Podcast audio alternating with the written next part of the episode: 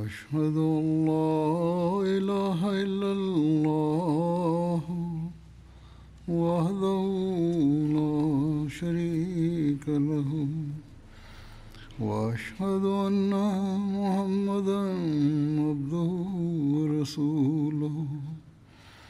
أما بعد فأعوذ بالله من الشيطان الرجيم.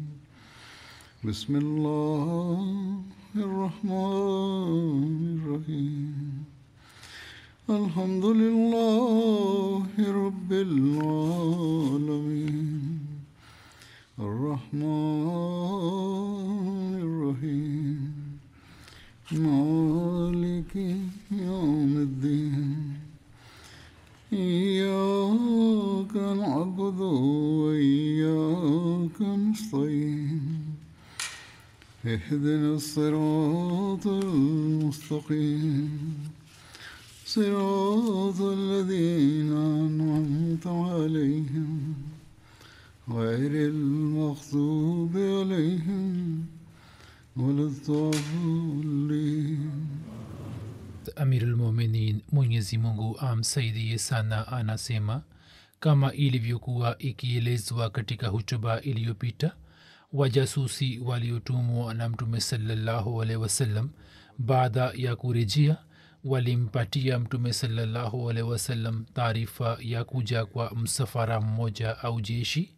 Mtume salallahu alehi wasallam alipopata taarifa hiyo ya kwamba jeshi la quraishi linakaribia kuja mbele ili kusalimisha msafara wake wa kibiashara mtume salallahu alaihi wasallam akaomba ushauri kutoka kwa masahaba watukufu na akawaambia kuhusu hali halisi ya quraish. Hapo hata abubakar raziallahu taala anhu akainuka na akaongea vizuri sana. Kisha akainuka hat umar raziallahu taala anhu na yeye pia akaongea kwa njia nzuri sana. Kisha hat miqdad bin amr akasimama na akasema kwamba ewe mtume wa allah. Tafadhali fanya kama alivyokuamuru allah. Sisi ni pamoja nawe. Wallahi sisi hatutakupa jibu lile ambalo wana wa israeli walikuwa wamempatihat musa ya kwamba fadhhab anta warabuka faqatila inna hahuna qaidun nenda wewe na mola wako mkapigane.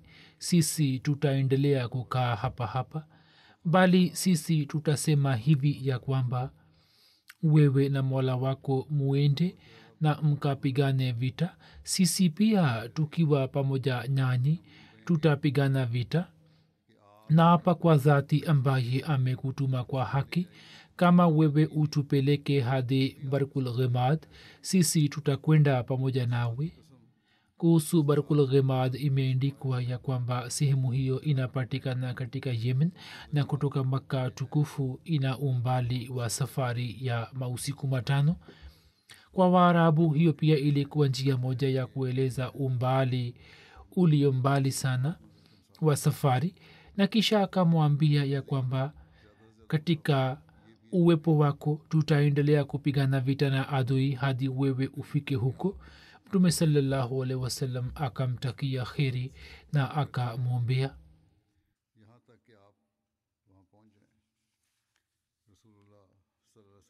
Mwandishi mmoja ameandika ya kwamba barkul ghimad ilikuwa eneo la mbali ikiwa na umbali wa kilomita mia nne na thelathini kusini mwa makka ambayo ilikuwa ikitajwa kwa lengo la kueleza umbali wa safari na ugumu wake kama ambavyo katika kiurdu wanatumia neno la kokaf kokaf ambayo inaeleza umbali wa safari.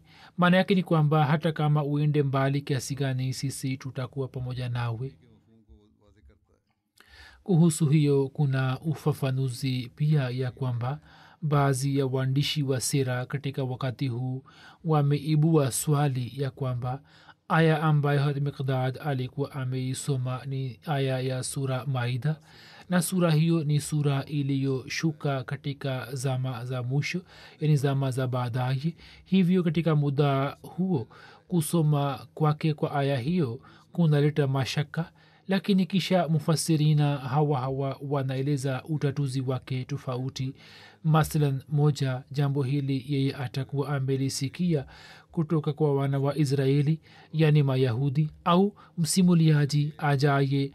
Baadaye atakuwa ameingiza aya hiyo kwa vyote vile shutuma hiyo haina umuhimu mkubwa kwani katika vitabu ya sera riwaya hiyo imeelezwa kwa wingi sana. Pia maelezo ya bukhari fathulbari ambayo ni shera ya ibn rajab humo imeandikwa ya kwamba sura maida kusema kwamba ilikuwa imeshuka wakati wa hijatulwida jambo hilo si sahihi bali aya chache za sura maida zilikuwa zimeshashuka muda mrefu kabla na kutoka aya hizo aya moja alisoma miqdad wakati wa badar lakini kwa vitu vile alikuwa amesike kutoka kwa mayahudi hiyo pia inaweza kuwa kweli. Kisha imeelezwa ya kwamba wote hawa watatu yani hat abubakar hat omar na hat miqdad walitokana na wahajiri. Hivyo ilikuwa tamanio la mtume salallahu alaihi wasalam ya kwamba ajue rai ya answar hivyo mtume saa salam akasema kwamba eni watu nipatieni ushauri. Mtume salallahu alaihi wasallam alitaka kujua kutoka kwa ansar na huenda sababu yake moja iwe hivi ya kwamba wakati wa kufanya baiati akba wao walikuwa wamesema ya kwamba ya rasulllah bila shaka sisi hatuwajibiki kuhusu wewe maadamu hufiki katika mji wetu lakini utakapokuja huko katika madina ulinzi wako utakuwa juu yetu. Sisi tutakulinda na kila kitu kama tunavyowalinda watoto na wake zetu. Hivyo mtume salallahu alehi wasallam alikuwa akionyesha wasiwasi wake ya kwamba je answar watamlinda na adui ambaye ataishambulia madina tu na wasije wakaelewa hivi ya kwamba wao hawawajibiki kutoka nje ya madina na kupigana na adui. Lakini mtume salallahu salam aliposema jambo hilo saad bin muaz akasema ya kwamba ewe mtume wa allah inaonekana ya kwamba huzur anatuuliza kuhusu rai yetu. Mtume saa salam akasema kwamba bila shaka. Hapo saad akasema kwamba bila shaka sisi tumekuamini sisi tumekusadikisha nasi tumetoa ushahidi ya kwamba dini uliyokuja nayo ni haki na sisi tumekuahidi na tumeahidi kusikia amri yako na kuitekeleza. Ya rasulllah salllahu alaihi wasallam wewe jitokeze unapotaka kuelekea. Sisi ni pamoja nawe na hapa kwa dhati ambaye amekutuma kwa haki. Kama utupeleke karibu na bahari na mwenyewe uingie humo sisi pia pamoja nawe tutajitupa baharini na hakuna hata moja kati yetu ambaye atakaa nyuma. Jambo hili hatulichukii kwamba kesho ukituchukua pamoja nawe upigane na adui. Sisi katika vita ni wenye kufanya subira na wakati wa kupambana na adui ni wenye kuonyesha unyofu na wafaa. Sisi tuna matumaini ya kwamba mwenyezi mungu atakuonyesha mambo kutoka kwetu ambayo kwayo macho yako yatapata kuburudika. Yani macho yako yatapata kiburudisho basi kwa baraka ya allah wewe ukituchukua pamoja nawe uondoke. Katika riwaya moja ya sahih muslim maneno hayo yamenasibishwa na saad bin ubada lakini sawa na riwaya nyingine nyingi saad bin ubada alikuwa hakushiriki katika vita vya badar hivyo waandishi wa sera wametoa utatuzi wake wakisema kwamba yawezekana kuwa mtume saa salam atakuwa ameshauriana na masohaba mara mbili kwa mara ya kwanza katika madina alipata taarifa ya msafara na katika madina hat ubada atakuwa ametoa hutuba hiyo. Na mara ya pili mtume saa salam alipokuwa safarini ndipo akashauriana nao. Na wakati ule saad bin muaz atakuwa amesema hayo. Kwa vyote vile katika maelezo yake watu waliotoa ufafanuzi wake wameandika lakini jambo ambalo ni sahihi ni hili hili ya kwamba saad bin muaz alikuwa amesema hayo. Kwa kusikia jambo hilo rahat saad bin muaz mtume sasa akafurahi sana na akasema ondokeni na muwe na habari njema. Allah mwenyezi mungu katika makundi mawili ameni ahidi kunipatia ushindi juu ya kundi moja. Wallahi mimi kana kwamba wakati huu naona mahala pale ambapo watu wa adui wakiwawa wataanguka kwa kusikia maneno yake hayo masohaba wakafurahi sana lakini pamoja nayo wakasema huku wakishangaa kwamba ewe mtume wa allah kama ulikuwa na taarifa ya jeshi la quraishi sasa kwa nini hukutuambia kuhusu kutokea kwa vita ukiwa katika madina? Ili sisi tungejiandaa kidogo na tungetoka. Lakini pamoja na kuwepo kwa habari hiyo na mashauriano haya na pamoja na kutolewa kwa bishara hii na mtume saa salam kwamba katika makundi hayo mawili waislamu watapata ushindi juu ya kundi moja. Hadi sasa waislamu walikuwa hawakujua kwamba watapambana na kundi gani nao walikuwa wakiona kwamba watapambana na kundi moja katika mawili na kiaswili walikuwa wakitamani kupigana na msafara kuliko jeshi. Hatmusleh maud raziallahu taala anhu kuhusu hiyo anasema ya kwamba wakati wa badr vita ilipotokea nje ya madina mtume salllahualwalh wasalam akawakusanya maswahaba wote na akasema kwamba eni watu nipeni ushauri kwani nimepata kujua ya kwamba sisi hatutakabiliana na, na msafara bali tutapigana na jeshi la makka hapo wahajiri wakasimama moja baada ya mwingine na wakasema ewe mtume wa allah we bila shaka upigane vita sisi ni pamoja nawe. Lakini kila mara baada ya kueleza mawazo yake muhajiri akika mtume saa salam alikuwa akisema kwamba eni watu ni shaurini mtume saa alikuwa na fikira hii ya kwamba wahajiri kutoa wanatoa ushauri lakini swala haswa ni la answar na answar walikuwa wamenyamaza kwani adui walikuwa watu wa makka. Wao walikuwa wakielewa kwamba susi tukisema kuwa tuko tayari kupigana na watu wa maka huenda jambo hilo litawachukiza wahajiri nao wataelewa kwamba watu hawa wanaongelea mambo ya kuwa uwa ndugu zetu lakini mtume salallahu alaihi waalihi wasallam aliposema mara kwa mara ya kwamba eni watu nipeni ushauri hapo answari mmoja akasimama na akasema ya rasulllah ushauri une, umepewa. Mhajiri moja baada ya mwingine anainuka na anasema ya rasulllah upigane. Lakini wewe unasema mara kwa mara ya kwamba eni watu ni shaurini hivyo mimi nachoelewa ni kwamba labda unataka kusikia kutoka kwetu yani answar mtume akasema kwamba ndio hii ndiyo maana yangu. Yeye akasema kwamba ya rasulllah sisi tulikaa kimia kwani tulikuwa tukiogopa kwamba moyo wa ndugu zetu wa hajiri usipate kuuzika. Kama tukisema kwamba tuko tayari kupigana vita labda wao watafikiria kwamba hawa wanashauriana au wanatoa ushauri ili kuwa uwa ndugu na jamaa zetu. Kisha akasema ya rasulllah huenda wewe unafikiri kuhusu bayati ukba ambapo tulikuwa tumekiri ya kwamba adui akishambulia madina sisi tutaunga mkono na wewe. Lakini vita ikitokea nji ya madina basi hapo hatutawajibika lolote. Mtume akasema kwamba ndio. Ni hilo hilo.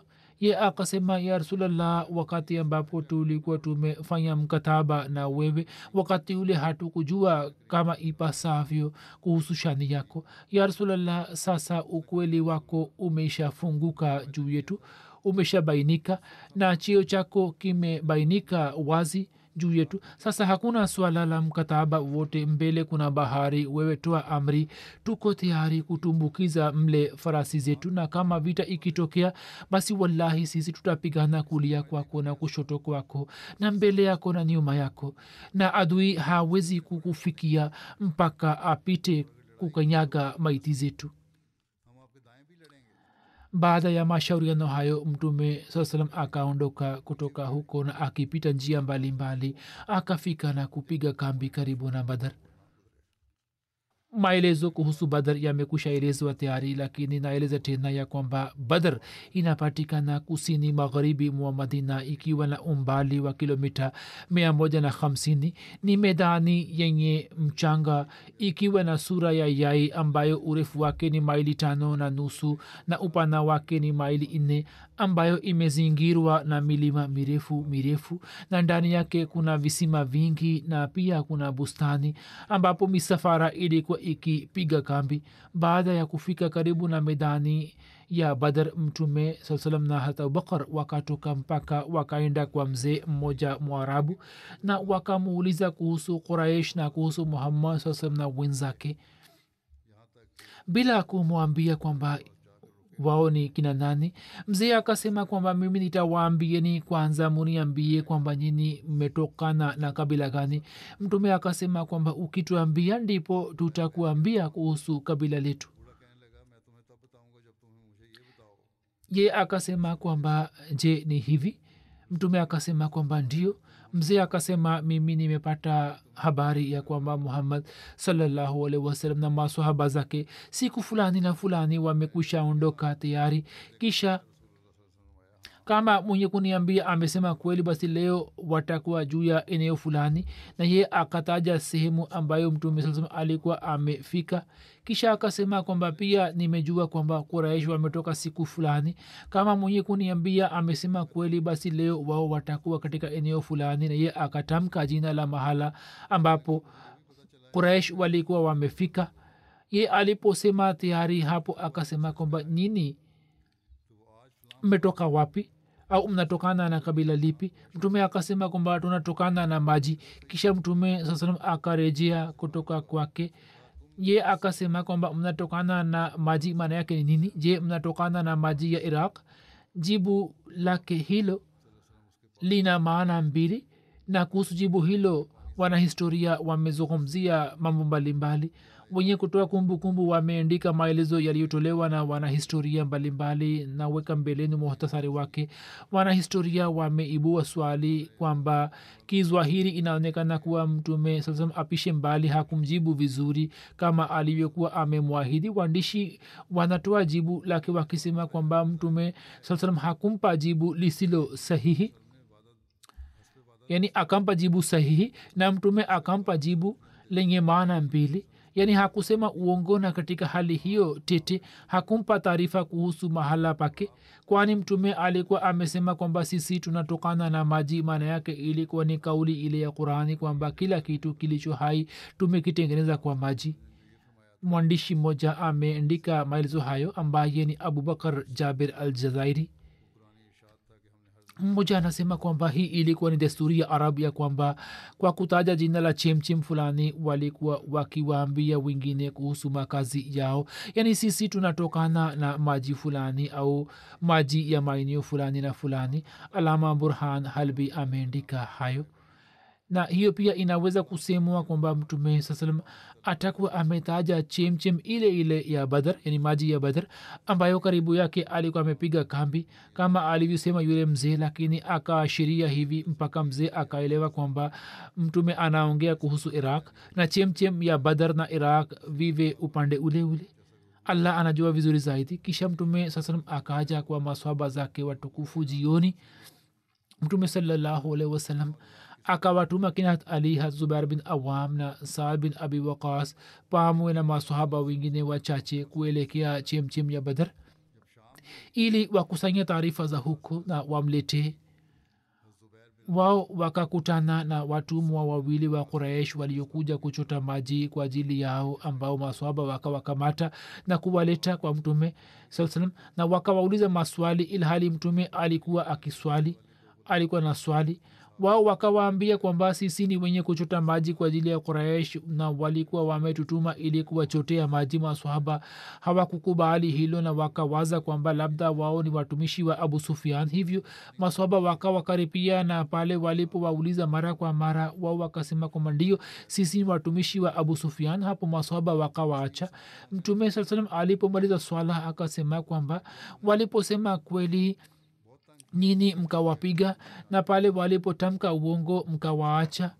Wallahi wao wamesema kweli. Bila shaka wao ni watumwa wa quraish. Kisha mtume akaelekea kwao na akawauliza kuhusu quraishi wao wakasema kwamba wallahi wao yani quraish wamepiga kambi nyuma ya mlima huo kwenye kona nyingine ya bonde. Kisha mtume akawauliza kwamba wao ni wangapi? Wao wakasema kwamba ni wengi sana wakaulizwa kwamba idadi yao ni wangapi wakasema hatujui kuhusu idadi. Mtume akawauliza kwamba wanachinja ngamia ngapi kwa siku kama chakula? Wao wakasema kwamba siku fulani tisa na siku nyingine kumi. Mtume salallahu alaihi wasalam akasema kwamba wao ni kati ya mia tisa hadi elfu moja. Mtume sasam akapiga hisabu hiyo na chakula chao. Kisha mtume sasam akawauliza kuhusu viongozi wa quraish walioko katika kundi lile. Watu hawa wakataja majina mengi ya viongozi wa quraish akiwemo abu jahal na utba na shaba na hakim bin hizam umaya bin khalf na kadhalik. Kisha mtume salallahu alaihi wasallam akaeleka kwa watu wake na akasema haza makkatu kad alqat ilaikum aflaza kabidiha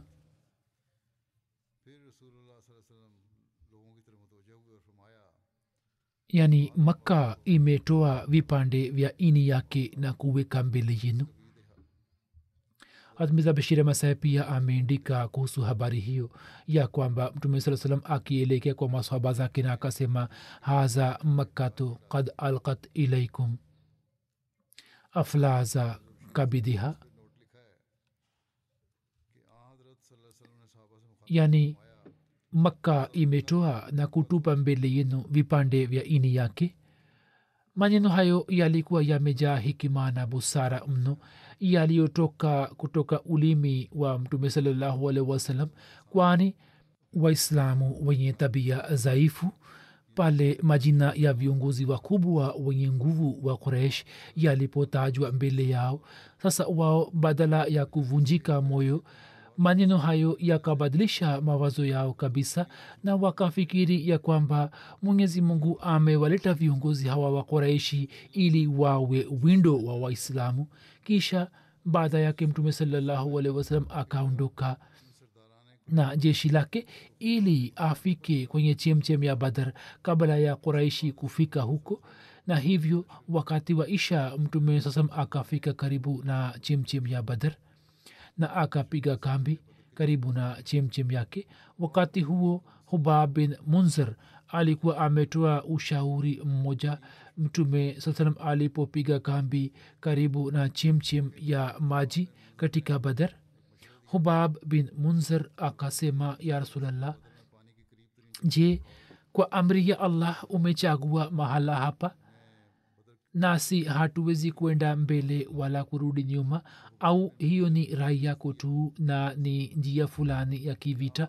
Mtume akasema kwamba hiyo ni rai moja na ni mpango wa kivita tu. Ndipo hat hubab akasema mahala hapa hapafai. Hivyo uwaondoe watu kutoka hapa na upige kambi mahala ambapo pawe karibu zaidi na maji na visima vingine vyote vya maji vifungwe na iandaliwe bwawa fulani kwa ajili yetu ambao ujazwe na maji. Kisha tukipigana na adui hapo tutakuwa nayo maji ya kunywa na adui watakosa maji. Mtume akasema rai yako ni sawa kabisa. Na kisha mtume salallahu wasalam akaaja na jeshi lake karibu na maji ambayo yalikuwa karibu na quraish na akapiga kambi huko. Na kwa amri yake visima vingine vikafungua na kisima ambacho karibu yake walikuwa wamepiga kambi wakachimba sehemu fulani na wakaijaza na maji. Hiyo ni kumbukumbu ya sirat ibn hisham. Baada ya kuchagua mahala hatua iliyofuata ilikuwa ni kumwandalia mtume saa salam mahala pa kuishi. Hivyo kutokana na wazo la saad bin muaz mkuu wa aus masahaba wakamwandalia mtume saa salam hema moja katika sehemu moja ya uwanja wa badr. Hasabi muaz akasema ya rasulllah je tusikuandalie hema moja ili uweze kupumzika hum, humo? Kuhusu hiyo hatbiza bashir ahmad saheb ameeleza maelezo ambayo yamekusha elezwa katika hutuba zilizopita lakini hapa pia ni muhimu kueleza kwa mujibu wa pendekezo la saad bin muaz kiongozi wa aus masahaba wakamwandalia mtume salaa salam hema moja katika sehemu moja ya medani na saad akimfunga ngamia mmoja kwa ajili ya mtume saa salam karibu na hema lake akasema ya rasulllah wewe upumzike kwenye hema hili nasi kwa jina la allah tunapigana na adui ikiwa allah akitujaalia ushindi na ndiyo hamu yetu lakini endapo mungu apishe mbali jambo litakuwa kinyume chake. Yani tukishindwa basi wewe upande ngamia yako na ufike madina. Huko wapo ndugu zetu ambao katika mapenzi na ikhlasi si chini yetu lakini kwa kuwa walikuwa hawakujua ya kwamba katika safari hiyo vita itatokea ndiyo maana hawakuja pamoja nasi waila wasingekaa nyuma. Lakini pale watakapojua kuhusu hali halisi basi katika kukulinda wao hawatajali hata nafsi zao na uhai wao. Hiyo ilikuwa jaziba ya ikhilasi ya saad ambayo katika kila hali inastahili kusifiwa. Waila awe mtume wa allah na akimbie medani kivipi hiyo inaweza kutokea hivyo katika medani ya hunen tuliona kwamba wanajeshi elfu kumi na mbili wakageuka nyuma lakini kitovu cha tauhidi yani mtume muhammad saa salam hakuacha mahala pake. Kwa vitu vile hema ikaandaliwa na saad na answar wengine wakasimama ili kulinda hema. Mtume salallahu alih wasalam abubakar wakapitisha usiku katika hema hilo hilo. Rewaya moja inasema kwamba abubakar akishika upanga ulio wazi akaendelea kumlinda mtume salallahu alaihi na mtume salallahu wasalam kwa usiku kucha akaendelea kufanya maombi kwa allah. Na imeendikwa ya kwamba katika jeshi zima alikuwa mtume salallahu peke ambaye akaendelea kuamka usiku mzima na watu wengine wakalala kwa zamu. Hat musleh maud akieleza habari hiyo anasema kwamba walipofika katika uwanja wa badar masahaba wakitengeneza mahala pa juu wakamkalisha huku mtume saa salam na kisha wakishauriana wenyewe kwa wenyewe wakaulizana kwamba ni nani ambaye ana ngamia mwenye mwendo kasi. Hivyo wakichukua ngamia mwenye mwendo kasi kuliko wote wakamfunga karibu na hema la mtume saa salam mtume alipoona ngamia akasema kwamba hiyo ni nini? Wao wakasema ya rasulllah sisi ni wachache na adui ni wengi sana. Sisi tuna hofu ya kwamba si sote tusi tukauawa hapa. Sisi hatuna hofu ya mauti yetu. Ya rasulllah sisi tunafikiri kuhusu dhati yako. Wewe usipate uzia wote. Sisi kama tukifa islam haitapata madhara yote. Lakini uhai wa islam umeunganishwa na uhai wako.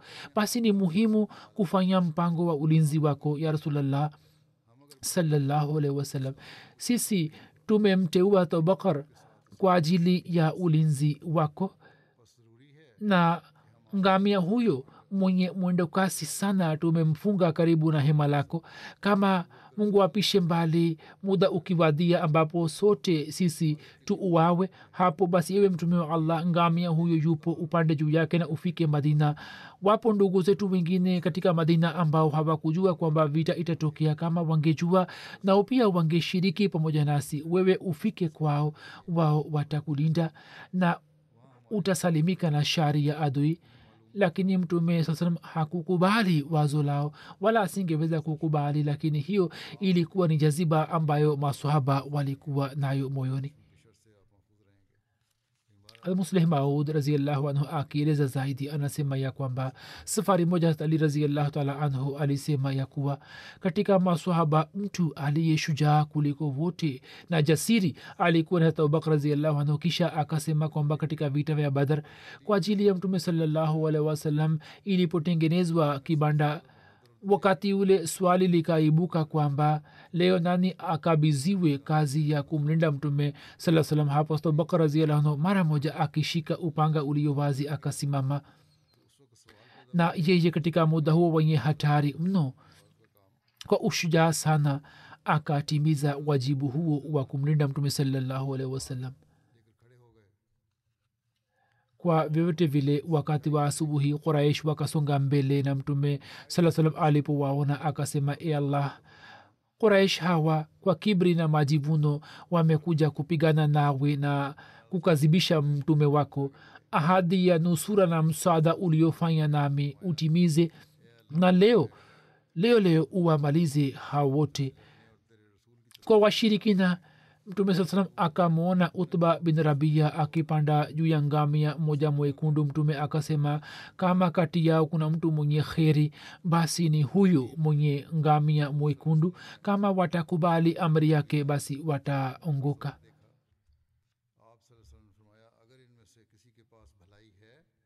kuna tukio la makafiri walipokunywa maji kutoka chemchem ya mtume saa salam japokuwa waislamu walikuwa wameteka maji lakini watu hawa yani quraish walipofika katika maidani ya badar kundi moja kati yao likaaja na kunywa maji kutoka chemchem ya mtume saa salam. Mmoja wao alikuwa hakim bin hizam. Mtume akasema kwamba wacheni wanywe maji siku ile wote waliokunywa maji kutoka chemchem ile wakauawa isipokuwa hakim bin hezam ambaye baadaye akasilimu. Yeye pia alikuwa akila kiapo na alikuwa akisema kwamba naapa kwa dhati ambaye aliniokoa siku ya vita vya badr.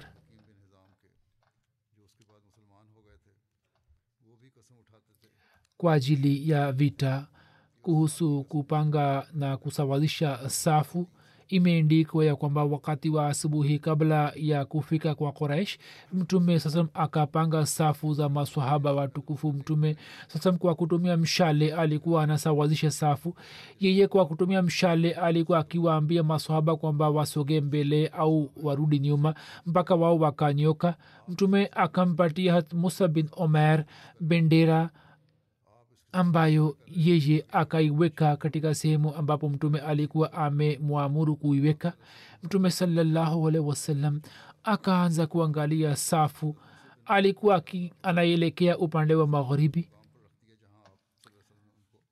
Katika muda huo wote mtume saa salam alipokuwa akisawazisha safu inapatikana habari ya kutokea kwa kisa kimoja cha ajabu ambacho ni cha saad bin ghazia sawad bin ghazia ambacho kinaonyesha mapenzi kwa mtume saa salam imeendikwa ya kwamba katika vita vya badr wakati wa kusawazisha safu mtume alipopita karibu na sawad bin ghazia ye alikuwa ametoka nje ya safu mtume akigusa tumbo lake na mshale wake akamwambia kwamba ewe sawad simama wima hasawad akasema ya rasulllah salallahu alaihi wasallam wewe umeniuzi mwenyezi mungu amekutuma na adili na haki. Hivyo nataka kuchukua kisasi. We umenipiga mshale juu ya tumbo langu. Mtume saa salam akainua kitambaa kutoka tumbo lake na akasema hayachukua kisasi. Sawad akakumbatia na akaanza kubusu mwili wake. Mtume salallah salam akamuliza sawad kwa nini umefanya hivyo? Ye akasema kwamba ewe mtume wa allah salallahu alaihi wasalam unaona muda tulio nao ni wakati wa vita. Sijui kama nitabaki hai au la. Nikataka kupitisha muda wangu huo wa mwisho nikiwa pamoja nawe hivi kwamba mwili wangu uguse mwili wako. Huzur saa salam akamwambia dua ya kheri. Hizi zilikuwa ni manzari za mapenzi na upendo. Baki inshallah nitaeleza katika siku za usoni. Wakati huu napenda kuwazungumzia baadhi ya marehemu mmoja wao ni mheshimiwa qari muhammad ashik sahib ambaye alikuwa mwalimu wa jamia ahmadia na pia alikuwa msimamizi na mwalimu mkuu wa madrasatul Hifz ambaye siku za nyuma akiwa na umri wa miaka semana mitano amefariki dunia.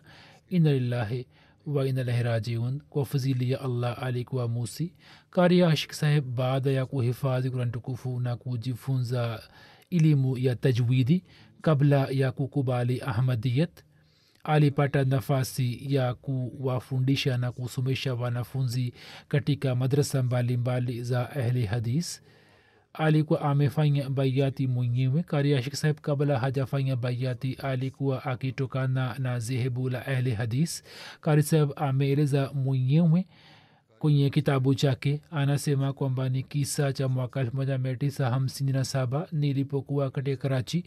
Nilikuwa na mazoea ya kukaa na baadhi ya marafiki zangu wenye elimu yani wasomi. Nilikuwa naenda kwao na nilikuwa nasoma magazeti na nilikuwa naongea na maulamaa mbalimbali. Siku moja nilikuwa nasoma gazeti.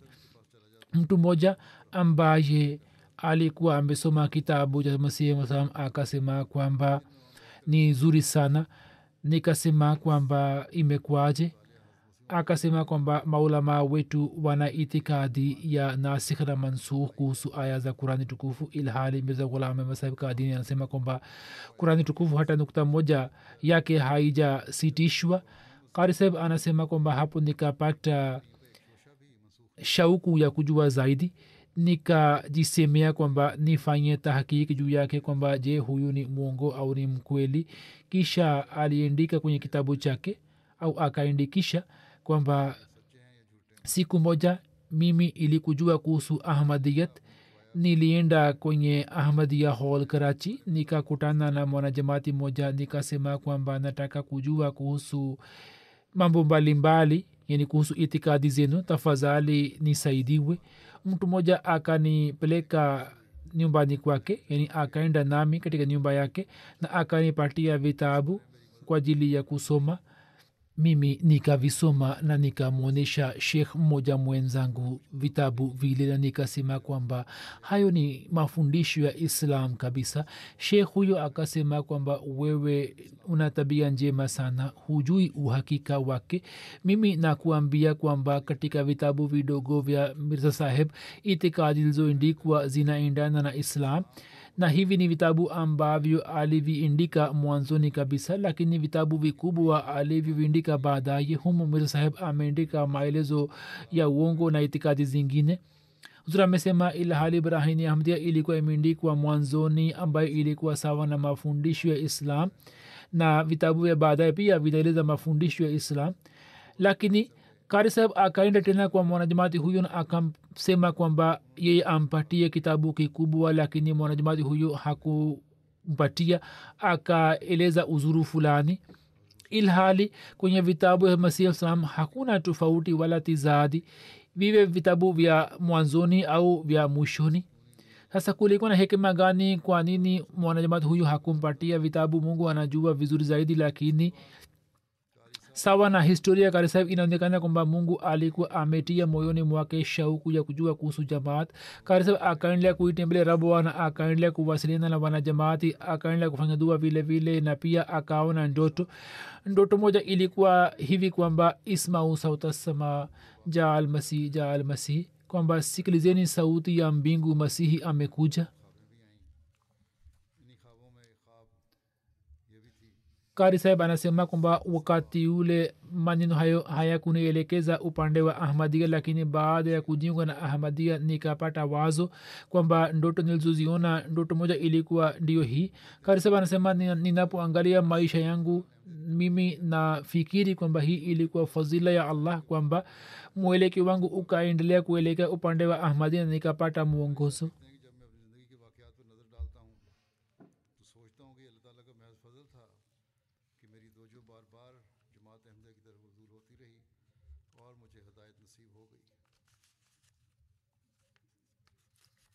kisha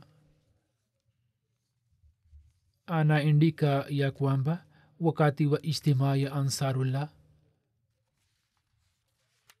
nilikutana na shekh abdul sahib sudagarmal mbashiri wa jumuiya lahor anasema kwamba siku ya kwanza ya ijtimaa ya ansarullah nilikuwa sikufanya bayati nikaona vipindi vyote nafikiri siku ya pili au ya tatu ya ijtimaa nikaonyesha hamu yangu kwamba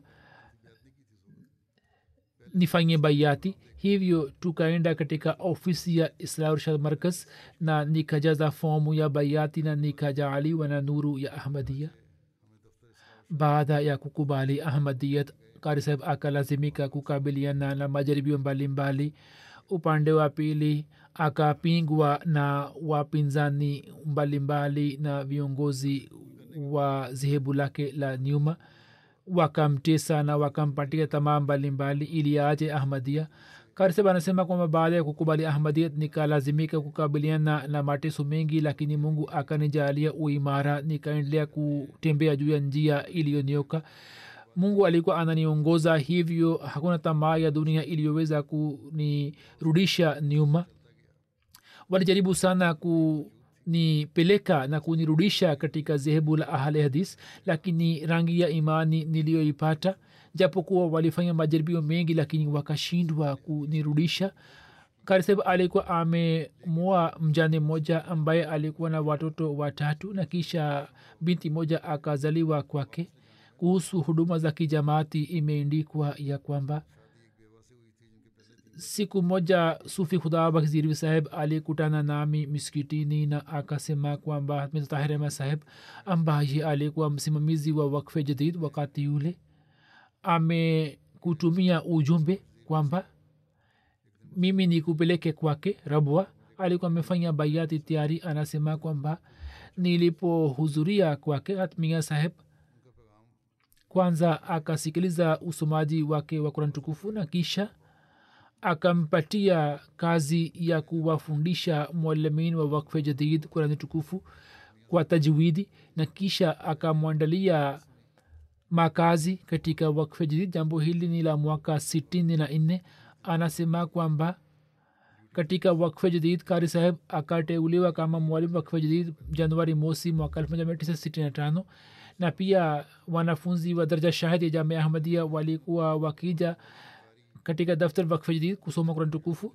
Na baadaye mir mahmud mir daude masahib ambaye alikuwa principal wa jamia sawana amri yake kari saheb akaenda kuwafundisha katika jamia ahmadia na pia kari saheb akaendelea kuwafundisha wanafunzi katika jamia nusrat girls college kwa kuzingatia hijabu.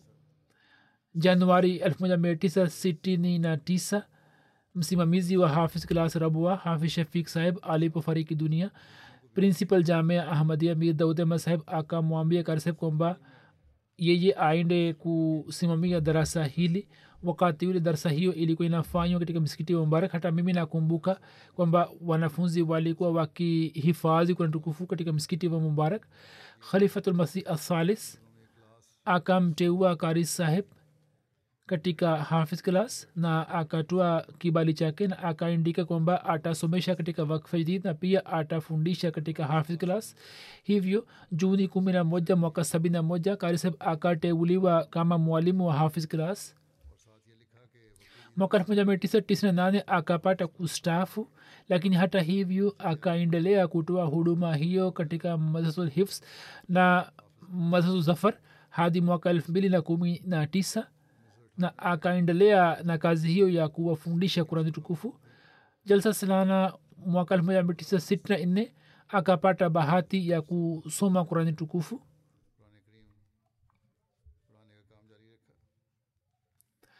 Kari saheb anaandika kisa chake kimoja kwamba februari yani februari 1965 alipata bahati ya kumwona khalifmsi thani alikuwa akieleza hali ya kukutana na huzur kwamba nilipopiana mkono na musleh maut sekunde zile zikawa sababu ya kubadilisha maisha yangu.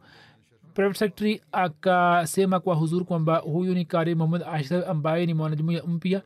Na aliposema hayo huzur akaendelea kuniona kwa mapenzi na mi pia nikaendelea kumwona huzur. Katika mwezi wa ramazanul mubarak kari saheb aliendelea kutoa huduma ya kusalisha namazi tarawi yani sala ya tarawi. Maulana abdulmalik khan saheb nalsilasha markazia safari moja alikuwa amemwambia kwamba unapewa jukumu la kuswalisha swala ya tahajud na sala ya tarawe katika misikiti wa mubarak kwani khalifmsi salis rahimahullah taala anapenda sana usomaji wako wa kurani tukufu. Kari saheb ana wanafunzi wengi ambao wamesambaa katika dunia nzima. Pia wameniindikia barua kuhusu kari saheb ambao walipata faida kutoka sifa zake na wakapata faida kutoka elimu yake. Wameeleza katika barua zao mwenyezi mungu ampandishe marehemu kwenye daraja na katika watoto na kizazi chake sawa na tumaini lake awapatie hali ya dua na ikhilasi.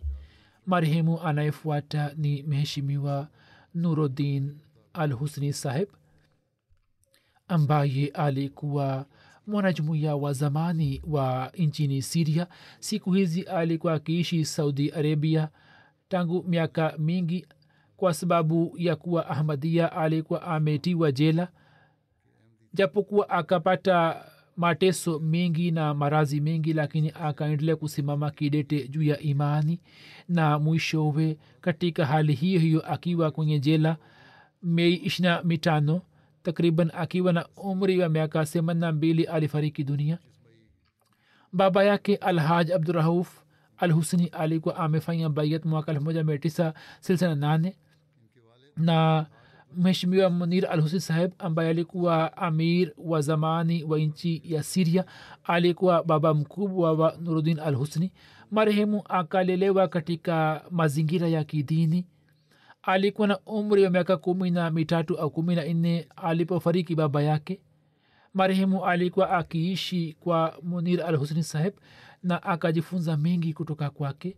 Musleh maud raziallahu taala anhu alipoenda kuitembelea dimashk mwaka elfu moja mia tisa hamsini na tano alikuwa ameishi nyumbani kwa baba yake mdogo badruddin al husni saheb na katika siku hizi marehemu akapata bahati ya kusoma kuratukufu mbele ya musleh maud. Alikuwa akifunga saumu alikuwa anafunga saumu siku ya jumatatu na alhamis. Alikuwa na shauku ya kusoma kurani tukufu. Hakuacha sala ya tahajudi. Katika siku ya mwisho ya maisha akaendelea kusimama kidete juu ya imani yake na akaendelea na uimara wake.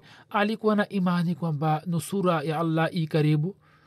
Na alikuwa anawaambia watu wote waliokuwa wanakutana naye katika jela ameacha nyuma mjane mmoja ambaye si ahmadia lakini mama huyo akaendelea kuishi naye kwa unyofu.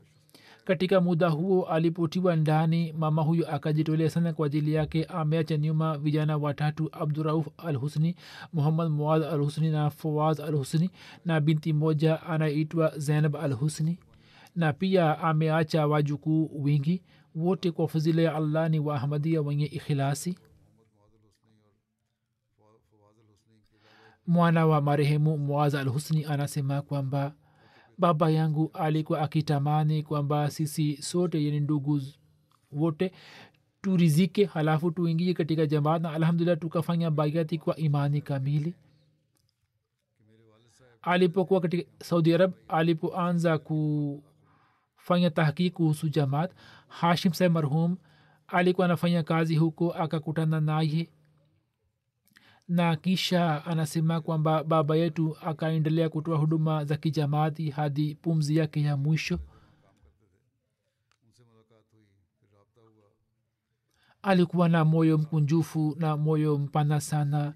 Alikuwa akipenda sana kuwasaidia watu wengine. Kisha huyo ameandika kwamba mwaka elfu mbili na kumi na tisa akatiwa ndani.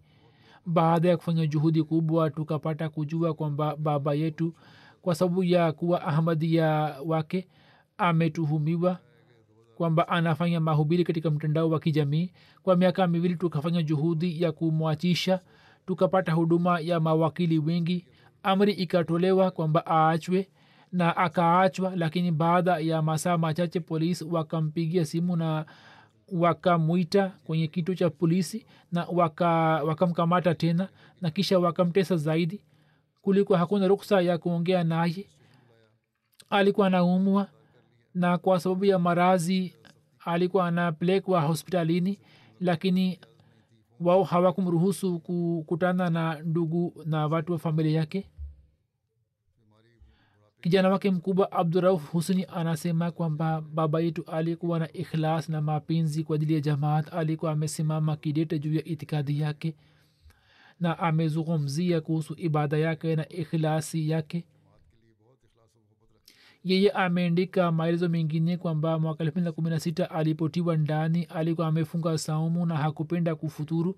Japokuwa alikuwa anajua kwamba akalazimika kukabiliana na mateso kuvumilia mateso afisa akampatia maji marehemu akasema mimi nina saumu.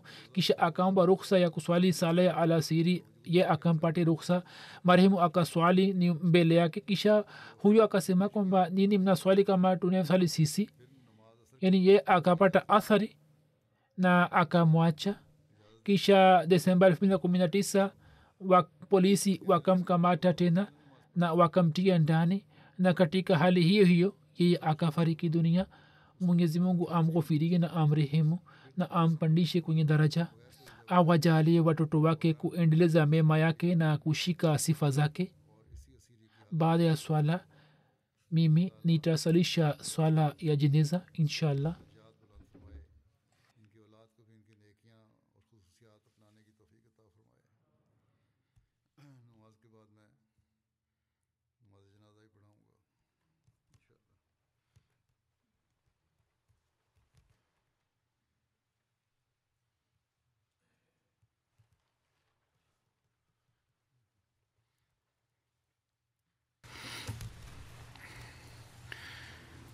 الحمد لله الحمد لله نحمده ونستعينه ونستغفره ونؤمن به ونتوكل عليه ونعوذ بالله من شرور أنفسنا ومن سيئات أعمالنا من يهده الله فلا مضل له ومن يضلله فلا هادي له. ونشهد أن لا إله إلا الله ونشهد أن محمدا عبده ورسوله. عباد الله رحمكم الله إن الله يأمر بالعدل والإحسان وإيتاء ذي القربى وينهى عن الفحشاء والمنكر والبغي يعظكم لعلكم تذكرون. اذكروا الله يذكركم وادعوه يستجب لكم. ولذكر الله أكبر